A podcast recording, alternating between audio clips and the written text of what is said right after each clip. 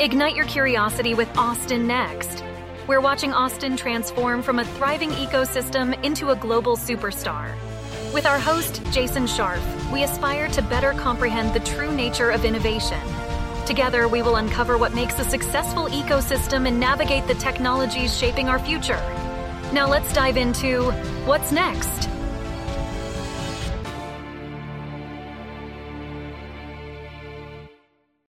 Roy Spence's bio begins with the following He signs every letter and ends every speech with the words Ride at Dawn. That's not just a catchy mantra, it's his call to embrace Emerson's challenge do not go where the path may lead, but go instead where there is no path and leave a trail. Roy's path has led to both business success and success in other areas as well. In 1971, he was one of four University of Texas graduates who didn't know you couldn't open a national ad agency in Austin, Texas, then a funky little college town known primarily for hippies and armadillos. GSD&M is now a global marketing, communications, and advertising powerhouse.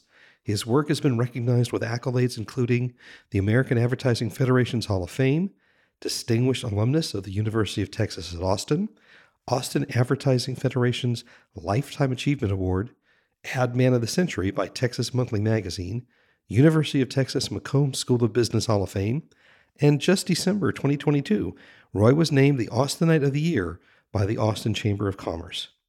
Spence is also the founder of the Make It movement, which started in the fall of 2021 in and around Austin and is rapidly scaling across America. This nonprofit is on a mission to welcome high school students to a whole new world of high skill and high income careers they don't even know about. Note where the Make It movement starts high school. One of the major differences between Texas and other areas in America is the support of and focus on the middle class. We need more than startups, more than venture capitalists, more than our creatives. We need a strong middle class to make and buy the products our new companies create. And that's where we start today's conversation. Roy, welcome to the Austin Next podcast. Well, it's great for y'all to be here, and welcome to uh, our building uh, called Idea City. And uh, there's a story behind that. So, welcome to Austin, and let's make 2023 uh, the year of purpose. That's kind of my goal. And I think that's a great goal for 2023, and we subscribe to that. I want to talk about GSD&M. You guys have a long history here. Are you saying I'm old? No, I'm saying you have a long history. I'm sorry. I'm You've sorry. done quite a bit. You've accomplished quite a lot. Don't mess with Texas through to the year of purpose. Looking back over the time from the time you started the company to now, what's your favorite story about the company? Well, that's a that's a hard one because about half our stories aren't true, but they're really still good, uh, and the half are true. But I think the most powerful and emotional story is the fact that 51 years ago, I met my partners at the University of Texas. I didn't go to class, it's boring. But we, again, started a little company called Media 70. That was 1970s. And Marshall McLuhan was the big guru of media. And Mike, you know that, Jason, you're too young. But uh, I'm not saying you're old, Mike. Anyway, and so we formed this little group that did these multimedia shows at UT. And truly, I was moving from a little town called Brownwood, Texas, to here, and we were living in Ozzie and Harriet days, meaning everything was good and black and white and TV shows. And when I got to UT, the Vietnam War hit. So we met the revolution. And so we were young kids, and we did these media shows, and thousands of students would come and pay us 50 cents to get in or a brownie. Anyway, we can talk about that. That's America. Uh, what kind uh, of brownie would that have been? I, I don't know. I, I, can't remember. Maybe that's the reason. Anyway, but net story you ask is that my partner Steve Gurasich, who passed away last year, said, "Let's start the advertising agency." And, you know, you know the story. I said, "Great. What is it? What is advertising?" I had no idea. And so I had a brand new tie dye t shirt. My ponytail was looking awesome. And I went to the bank and sat down, and the loan officer wasn't there, but I sat down anyway. I was 19. And a guy bank hits me on the shoulder and say, "Sorry, young man, but do you have an appointment?" And I said, "No, but you're not like busy, that didn't go over well trying to get a loan for my business. So he sat down and he said, What's your business plan? And I said, I beg your pardon? He said, What's your business plan? I, am 19. I went, Well, uh, we want to like, uh, we want to like stay together. We want to stay in Austin.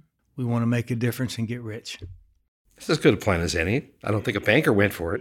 He loaned us the money, and we paid it back a couple of weeks ago. But because these, you know, these things take time, y'all. The, here, my favorite story is when I said our business plan was to stay together, stay in Austin, make a difference.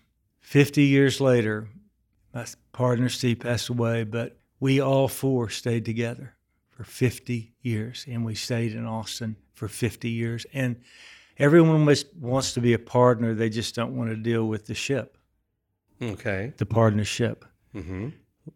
This is the problem with America. We need to deal with the ship of state, not the partisanships. So we know something about how you stay together. And when I tell the story around America, I give credit to Austin too, because Austin community was behind us, not just behind me or Steve or Judy or Tim. They they rallied behind us. So my favorite story is the fact that we lived up to our business plan. We stayed together for 50 years and stayed in Austin, Texas. Tells a lot about the impact of Austin on you guys as well. And we've always talked about the superpowers of Austin and the Central Texas. And we've looked at one of them being always the power of and. And I think this is a great way of describing that power of and because it's you and your three partners without which without that and between the four of you this never would have happened. That's exactly right. You know and we we call this when we're at our best the land of and not the land of of or the tyranny of or. Is collins james collins talked about the tyranny of or. You have to do this or that or you can have the genius of the end. you can do this and that and we've always believed we could do this and that. So that's a great way to, to bring it up, Mike. It is. We've seen so much change in Austin. We have a new mayor as of last week. We're going into a very short period of time when we hope we can get done. We hope the purpose works. What's happening? What's what are you looking at, and what do you want to see in the next couple years here? Well, first of all, I think that you know I don't have the corner on the smarts, and I think that's important for everyone to say they don't. No one has the corner on the smart. So listening is a good thing. I think right now we're at that moment in time where Austin, you can take a deep breath. And when you take a deep breath, you don't have to stop doing what you're doing. You just kind of take a deep breath and say, okay, was Jim Collins right when he wrote Good to Great and mainly Built to Last? That the visionary companies, the ones that are built to last, always have a purpose beyond making money and always practice the genius of the and, meaning preserve the core and stimulate progress. I think Austin is at this precise, wonderful moment in time, and I think Kirk Watson, the mayor, can guide us here. We need to take a deep breath and make sure we're preserving the core of Austin. And when I say core, I mean values and purpose and we have been talking about maybe Austin is the first city in America that actually does a purpose project. We do it with companies around the world. We help companies discover their purpose. And purpose is what Aristotle said. Plato was arrogant, but Aristotle's a good friend. And he, he basically says it this way where your talents and the needs of the world intersect, therein lies your purpose. And if Austin can maybe do the first ever where we go out and we ask people of Austin, what is our purpose? And what are our core values? Just like we do with companies around the world.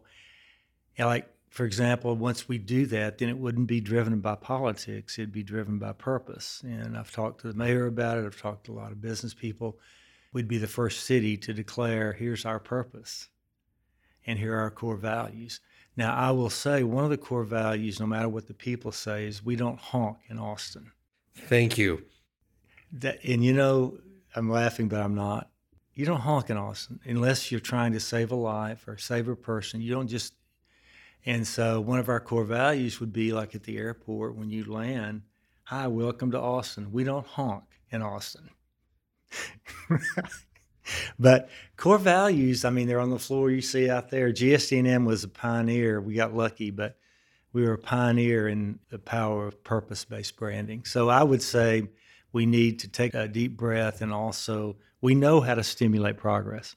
We need to now learn how to preserve the core so that we have both the core and the progress. I think that's our biggest challenge. And I think that the conversation around purpose can be the most interesting conversation here in years and years if we can get away from the politics. Because I'm going to venture a guess, no matter what side of the spectrum you're on, there are certain core values we all share. There are. And by making those explicit, I think that we can move a lot farther, a lot faster. Well, you know, it's, it's really point. Um, when we do our purpose work, we do. Uh, I did a. I'll give you a book about 15 years ago called The Amazing Faith of Texas, Faith of Texas. And I went out with my partners in Winnebago and I wanted to find out what united us as a state. And if you ask people about their religion, you'll get nothing united. So the second day, Mike Blair, my Don't Mess with Texas partner, said, Why don't we ask people what do they believe in? Not what is your religion? And at the end, the book, you'll see we shared, no matter where you were from or what your religion, the values of forgiveness, humility, charity, and compassion. And it's in the book. We also found out that every religion in the world, I have a symbol on my neck right here of every religion in the world, has a version of the Golden Rule. So, part of what you say when we do the purpose work, we go to higher ground. And one thing, when the Make It movement, you know what I'm doing there, I've finally figured out the one thing Americans all agree on and Texans all agree on. And by the way, everyone else asks me, you know, where do you get your ideas from? It, and I used to say vodka, but uh, that's not true. Actually, I found that I'm humble about it because I don't have the answers. If you try to figure out the real piercing cause of a problem, not the kind of, the piercing, then the idea God will, some moment in time, give you the idea. And I did this with the Make It movement. The one thing we all agree on every parent wants their kid to be successful. I don't care if you're right, left. It, so the Make It movement's core value and core purpose is to ensure that every young person, while they're in high school, while they're in middle school, has a chance to discover their own purpose and we're getting huge movement. So back to your point, Austin would be interesting to go out and ask the people of Austin, no matter where you came from or what you do, what are our core values? And I'll, I'll, guarantee you we'll find them. One of the key things that we're looking at and kind of documenting, influencing is this transformation of Austin. And as, as, we were talking about kind of before we record, that transformation and change seems to be one of the core values, or at least core things that's going on in Austin and you know we're transforming i think into a real big innovation powerhouse right? And one of the things that i think that is driving that has been our success in the ability of austin to punch above its weight when you look at the actual data whether it's funding enterprise value growth et cetera versus the perception. And the importance of narratives and storytelling to drive that and I think when you think of um, companies like GSD&M and driving those narratives, how would you describe the innovation narrative of Austin? That's Jason. That's a great question, and I'll I'll go back and say again, I don't have the corner on the smarts on this, but I have studied this, and uh, about ten years, fifteen years ago, I decided to walk across America. I don't know if y'all know that, and uh, I went. I've gone through nine, 12 states so far. That's a whole other thing. I, I found that walking is a good journey to discover your own purpose because we're also destination driven. Got to get to work. Got to go to church. And I used to run four miles. And finally, I said, "No, I'm going to start walking." And I told my preacher one day, Gerald Mann, rest his soul, that if you don't know where you're going, you'll never be lost. and he went, Okay, Roy. Well, also That's a you'll good never twist. be. But he yeah. said he said, but you'll never be found. But 15 years ago, I'm walking across America through New England, and I did a book on it. I met all these people, and they'd say, Austin. Why is that so magical? And back then, Lance Armstrong and Willie, and there was this branding thought of Austin of I don't know who you are. And then they knew Tim McClure, my partner of 50 years, wrote Don't Mess with Texas. And they would go, they all knew what it said, but they didn't know it was an anti litter campaign. They just said, Don't you mess with Texas. Okay, yes, sir. Anyway, back to your innovation trail. I think one thing that Austin, and we can't lose this, Mayor Lee Cooke years ago came to me and he said, There's a group from Stanford coming to Austin. This is 20 years ago. I went there, and uh, Stanford University was doing this. They had just done this massive research project 20 years ago on what our cities going to become. Philadelphia, what will you become? Boston. And they picked Austin. And this was 10 years. They said in 2020 or 2010, whatever, they said Austin will become the city of ideas. Now, think about this. This is 20 years ago. And I sat there and I couldn't breathe. Like, we were going to name our building Idea City. And so part of the journey, I think, is it's innovation is overused. I think Austin has got to continue to be a city of ideas. And ideas are important, especially when you listen to young people's ideas instead of shutting them off, listen. So I think we will continue the journey of being punching above our weight, if you will, if we will continue to be not just a city of innovation, whatever that means, but a city of new ideas. I think new ideas are more important. And it's interesting because we've many times used the word innovation instead of startup. But a lot of times that those two have been used synonymously, and I try not to, right? Because it's always startup and then unicorn and, and hugely important. I do investing, and so it's something I'm passionate about and part of. But innovation takes many different forms. An example being on one of our episodes, we interviewed Brett Hurt. And there was a great uh, part of that episode where we talked about the fact that Data.World was a B Corp and is the fact that Austin becoming a corporate governance uh, hub of innovation, right? Not the more standard type, but how do we think about how you run companies, right? It could happen at large companies. We can have, uh, we think about how we bring artists together with other things and the like. So innovation is about, to your point, it's about how do we not just have ideas, but then implement those ideas. I think that's the connection point. When you had that meeting, you know, 10 years ago with the people at Stanford, what is your thought about why that perception is happening that Austin is this magical place? I think one of the reasons, again, is that when I came to Austin, we were both teenagers. Austin was too. I was, too. and if you look at what, where I live now, we look over the skyline. I've taken a picture for the last 25 years. You could see the tower, University Tower, and the Capitol, and maybe one building. And I think sort of we I got lucky and my partners got lucky because we grew up together with Austin. And I think one of the things that we got to keep thinking about is as we stimulate progress, we got to preserve the core, and we've talked about that. I think we need a purpose project. But I also think we've got to retain the idea that no one's too good and everybody's good enough. You've seen it a lot of cities. Once they get into that upper, there's a class.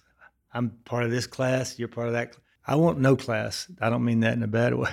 I want everyone to walk up to each other and go, and that's the make it movement about respect the dignity of all work. No one's too good, everybody's good enough. And I think that as we're looking at innovation, what we also have to, and I'm going to see my friends at Gallup next week, we've got to also understand the movement with young people about working from home. Before the pandemic, it was called the gig economy, and we could do it because we had cell service or whatever.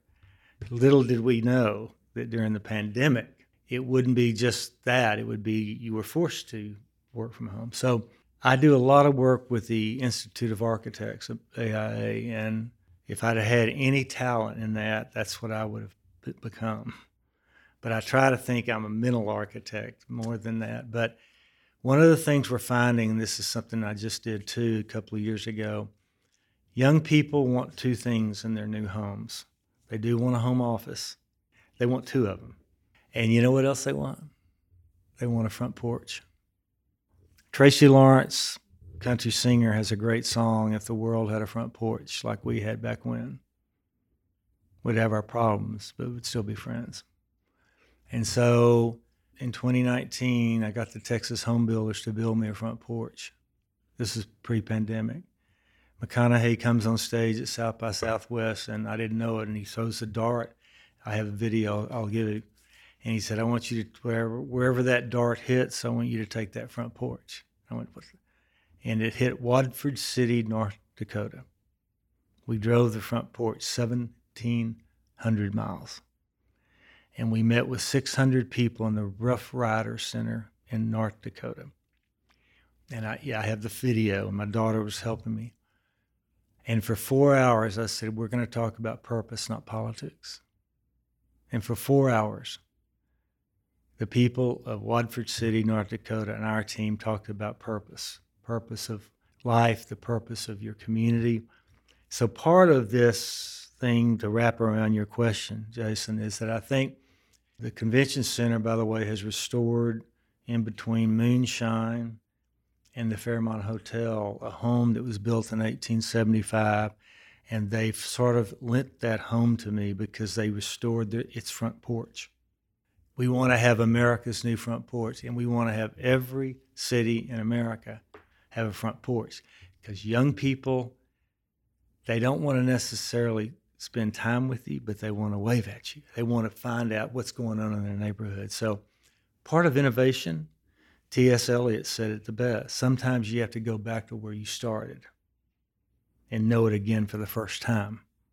So innovation is not just moving forward innovation is restoring core values that somehow we lost Sorry for the length, but that's what I believe. No worry about the length, though. It's interesting. Jason and I were at an event three months ago, and Chris Conti was a speaker. And they talked about Longhorn football being the front porch of Austin. And story after story about how it was exactly that. So I think back to the innovation, and we go back to we got to also really study this next generation and their hopes and dreams and fears. And what they believe innovation is too. So that's going to be part of your job. Michael talked about, you know, we've we've identified a few of the superpowers, right? And getting back to where the narrative is standing. One of the other superpowers that we have addressed is we've talked about we are cool. And we think about the large events. You talk about UT football. We talk about South by, been here for a long time. We talk about ACL, now F1. And it's been amazing just from reading about like the economic impact alone. And like we have annually two Super Bowls here, which is just insane. That narrative permeates the entire national, now international. How much does that both created and continue to create the magic of the Austin narrative? Yeah, it's a great question because, again, it's sort of like sometimes the greatest innovation is occurs when you just have an open door. I don't think Austin went out to do all of this. I know the folks who built Austin City Limits Festival, and amazing, and I was involved. I know the folks who started South by Southwest. Those things were started sort of to just create an aura of music and ideas, not to become cool. Just they were just, hey, these young kids had an idea. Being cool is the wonderful byproduct. That's what Aristotle would say. Winning is a byproduct of doing the right thing. And being cool, I think, is a byproduct of not trying to be cool, but just doing something interesting. But you look at ACL, Austin City Limits, by the way, is the longest running TV show in America. And then you look at South by Southwest, and they wanted to create sort of the intellectual Austin City Limits. So, and then F1 came. Be, it, I can't say I know exactly how it happened because somebody approached this man who had a few dollars and said, "Do you know the largest sport in America in the world?" Yeah, soccer. Uh-uh. I had no idea. Racing. Uh, F1 racing. I said, "What? It's the largest sport in the world." And this fella said, "Okay, we'll put it in Austin." we had no idea it was the largest sport in the world. But I think back to your point, I don't want Austin to be cool. I want Austin to be weird. I want Austin to be Austin. And I think this is the challenge that we have to tell literally when people come in from out of town, like we talked about before, come here and we'll change you. You don't come here to change us. And I think it's so important because, you know, one of the things that we hammer a lot and we get when, when people are looking at Austin, it's always like, well, it's the, it's the next Silicon Valley. I hate that, right? We, we even actually have in our uh, the intro to the podcast is we're not the next Silicon Valley. We're the first Austin, right? And I understand the history of this and I know why, but I've never liked the Silicon Hills moniker. And I understand it. We're one of the few places, unlike say Silicon Alley and Silicon Beach and et cetera, where we actually have semiconductors. So there actually is a historical reference to it. But you know, I was like, well, just call it Chip City or just call it something else from that perspective. But then the question is, we're trying to preserve the core. Like, so how are you seeing the narrative changing as we're kind of making this transition from an upstart thriving to becoming a real powerhouse? I don't think we want to be a powerhouse. I think we always want to be a startup. And maybe the byproduct is a powerhouse, not the fact that we are one. And we have brand names here now and all of that, and I welcome them all. But I think at some point, so it's always a journey. It's always a journey, not a destination. And I think a long time ago, before not Michael, but you were born, they tried to peg is the next Silicon Valley. And I was, you'll see it on the, I went on the record and say, I learned this from my mom. The worst attribute you can have is envy. No, I'm serious because if you envy someone or envy some company, the best you'll ever be is a worse them because they're already them. So let's be a better us. Now, when I say that during the pandemic, the chamber called me and said, you know, we really do want folks to wear masks. It's going to hurt if we don't. We're going to hurt small business and all the things that we knew about. And and I realized before I did the campaign there was an us in Austin. And I wasn't even drinking. I called my art director at midnight, as I always do, and I said, Marty, I got to have a logo. Let's be a city of us, because there's an us in Austin. I think part of the next mayor's challenge and the next leader's challenge quit trying to be a you in Austin. and I told my friend the idea that in Austin we want to be have the freedom to be me and the responsibility to be us. In Austin, have the freedom to be me, but also have the responsibility to be us because there's an us in Austin. I think if that is our big, hairy, audacious goal for the next 10 years, let's be a city of us. Everything else comes. And that's a great transi- transition back to your conversation about the Make It movement. And we did a number of episodes about a year ago on talent. And we started with the executives and the middle managers, and we got down to college, and we had a great time talking with the folks at ACC about their their programs. And it's amazing. And then September of last year, I'm at the Y Texas conference, and there's this organization sitting there with their booth, and I'm like staring at it, going, "Okay, you're starting in high school," and I was like, "Yeah," and I'm like, "How brilliant!" Because one of the things that I've seen that makes Austin different and makes Texas different is there's a value of the middle class here that I don't see in a lot of other places. And to drive that valuation down to the high school level, it was just warms my heart. So tell me how you started this in the middle of the pandemic with everything going crazy and sideways and all this other stuff. How did this happen? Yeah, that's a good question. But I, I'm going to tell you Another quick story growing up my mom was a school teacher, she taught civics. My older sister, Susan, was born in the late 40s with spinal bifida.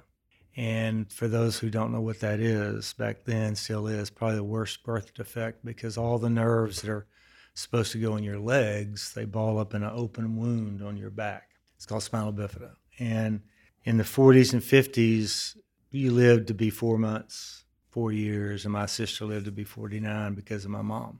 And my sister, other sister, passed away, Mary Gordon, last year. But we take her to the bathroom by pushing her stomach. We didn't know it was gross. We'd rub her legs every night so she didn't have bed sore. I'd push her to school every day and couldn't even see over the wheelchair, and all my friends would come with me. And uh, what I learned when she passed away, I was in her bed. Uh, I learned all those years I thought I'd been pushing her, she'd been pushing me. And seventh grade, I turned in the paper, and I tell this all over the country, and they laughed. Y'all remember cursive? Everybody laughed. I said I turned in a blue book on Emerson. He's my favorite, and I got it back. Still have it somewhere. And I had eight misspelled words, and there was a big C minus. C's weren't like celebrated in my little kitchen with my mom and my sister, but mom didn't say anything.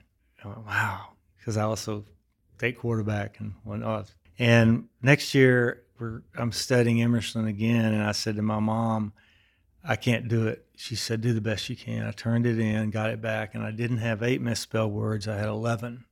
I still have it. and at the top of the paper, it was all red. At the top of the paper, there was a tiny A minus. This is 60 some odd years ago. And I looked at my mom and I said, I don't get it. And she said, You can't spell. But I talked to your teacher, Mrs. Levacy. She thinks you can write. 14 years old my mother cut the grand bargain with me and she said, I don't want you to spend another second of your life trying to be average at what you're bad at. I want you to spend the rest of your life becoming great at what you're good at. And part of the Make It movement is anchored in that moment in time that our teachers, our school counselors, they're awesome. And we've got to create a culture in Texas where we find young people's talents and we challenge them to become great at what they're already good at. And by the way, Michael, we're going into middle schools now because ACC has pushed me to say, look, these young people are having to declare when they're 13 what are they going to do in high school. So we walk in with the Make It movement. And I don't know if you've been to our website, but you take the little quiz. Want to work inside or outside? All that. So the concept is if if America's young as hell. We're 250, we're young. The rest of the nations of the world are laughing at us like, you think you've been around? So if we go back to the America was born different, not perfect. We were born with the idea it didn't matter where you came from or what your daddy's last name was. If you can dream it, you can build it. So the Make It movement is about letting young people discover what they could become great at while they're 13 and 14 and let them start while they're in high school learning to become great, whether it's a lawyer or whether it's a welder. Respect the dignity of all work. That's what I'm doing. I don't know if I'll be successful. I'm not going to quit trying. Well, that's the reason why you will be successful. Where do you go from here? You're driving it down to younger kids, and, and yeah, I remember at 14 years of age taking a, a guidance class and taking this test where I had to push pins through and answers to certain questions and you came back with some evaluation of what your work was supposed to be. Needless to say, it wasn't what I was planning on doing, and it wasn't anywhere close to what I am doing. So that was useless. What we're doing, and we've never this has never been done before. This is unprecedented. We've put together an alliance of workforce solution CEOs all over Texas. They're all in. There's 27 of them. Never the Lone Star chapter of the school counselors, the CTE instructors, working with teachers.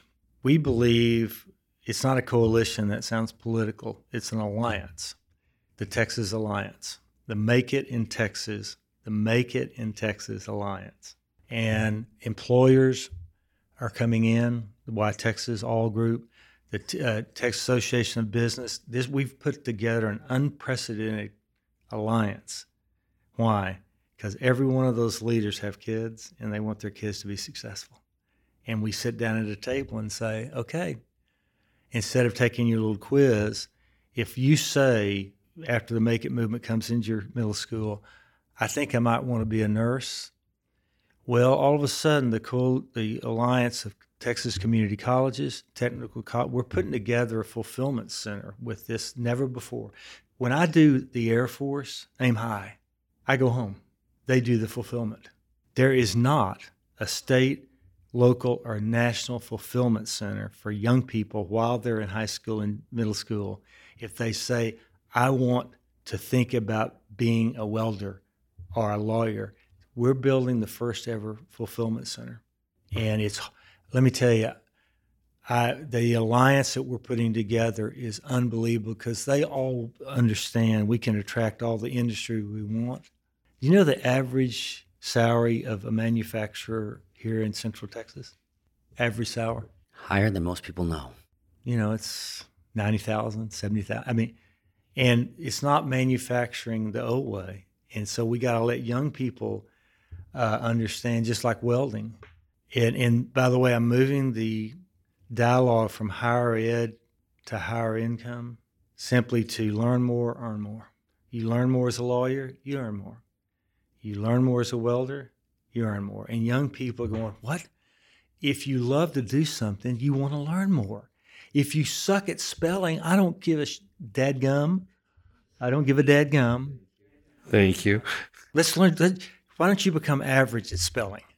And if you're good at something, you earn more. Right. And yet, by the way, if you also love what you do, you want to earn more. So that's the Make It movement. Having young people discover their purpose while they're in school. This has been a lot of fun. We always like to finish our episodes with the same question What's next, Austin? Well, basically, if you look on the values of my floor out there, we have freedom and responsibility. By the way, I want Austin to build the Statue of Responsibility. We have the Statue of Liberty. I would like Austin to be the city that builds the Statue of Responsibility. Another value we have is community ethics and all that. But one of the most controversial values on my floor is called restlessness.